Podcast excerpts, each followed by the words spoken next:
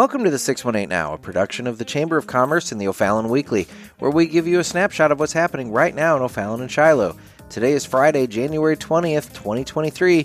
And Jessica, what's going on? Nick, did you know that over 18,000 people came into town and spent an estimated half a million dollars in O'Fallon and Shiloh during one weekend? What? That's right. And just before that, a different weekend drew over 14,000 people who spent another half a million dollars in our community. So in just two weekends, over $1 million was spent in our local economy by these visitors. You have to be talking about the sports park. Yep, that's right. During the last four months of 2022, tournament activity at the sports park generated an estimated $2.6 million in economic impact.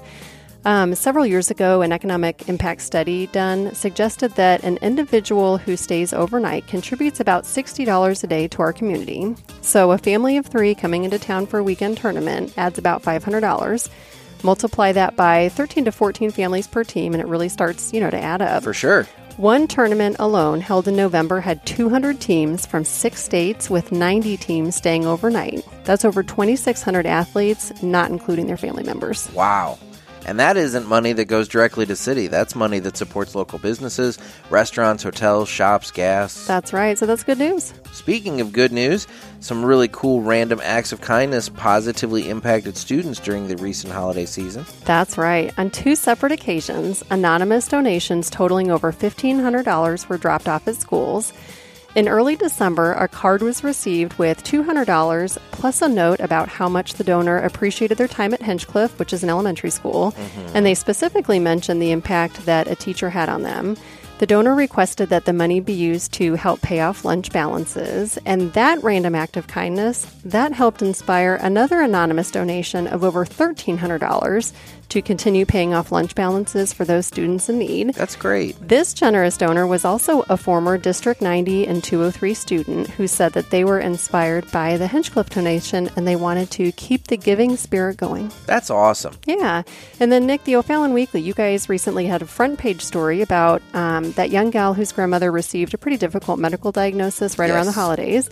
And she reached out to the O'Fallon community on Facebook asking if a couple people could just mail some cards their way to help, you know, cheer up her grandmother. Mm-hmm. They received over 200 cards in the days following that Facebook post, and the family was so appreciative and I think just really touched by the community's care for her family. Okay, so I want to tie this info into last week's episode. Okay. Last week we talked about the things we want to bring into 2023, and I'm adding generosity to the list. Yeah. Between the holiday donations to the district and stories like this, there's good energy around generosity. I agree. I'm going to add that to the list now. So Cheerios are out. Yes.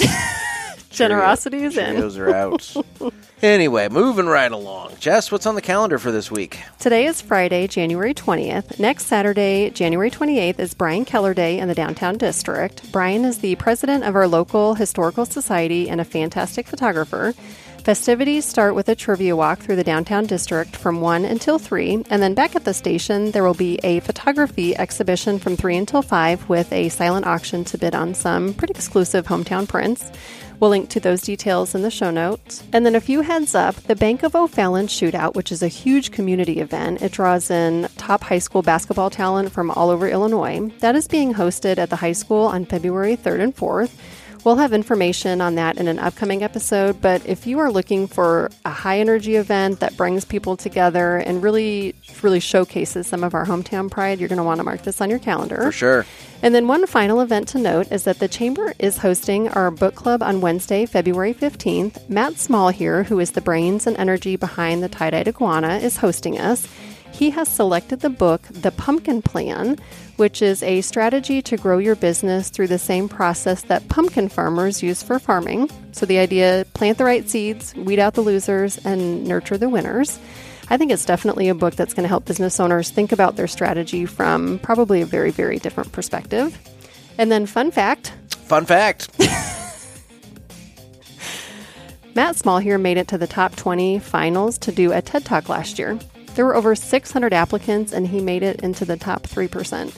Um, he's very well read and is a great conversationalist, so I think those attending are in for a real treat. So if you're a chamber member and you want in on this experience, we'll link to more details in the show notes. Well, on that note, I've got to get going. Thanks, Nick. It's always a pleasure.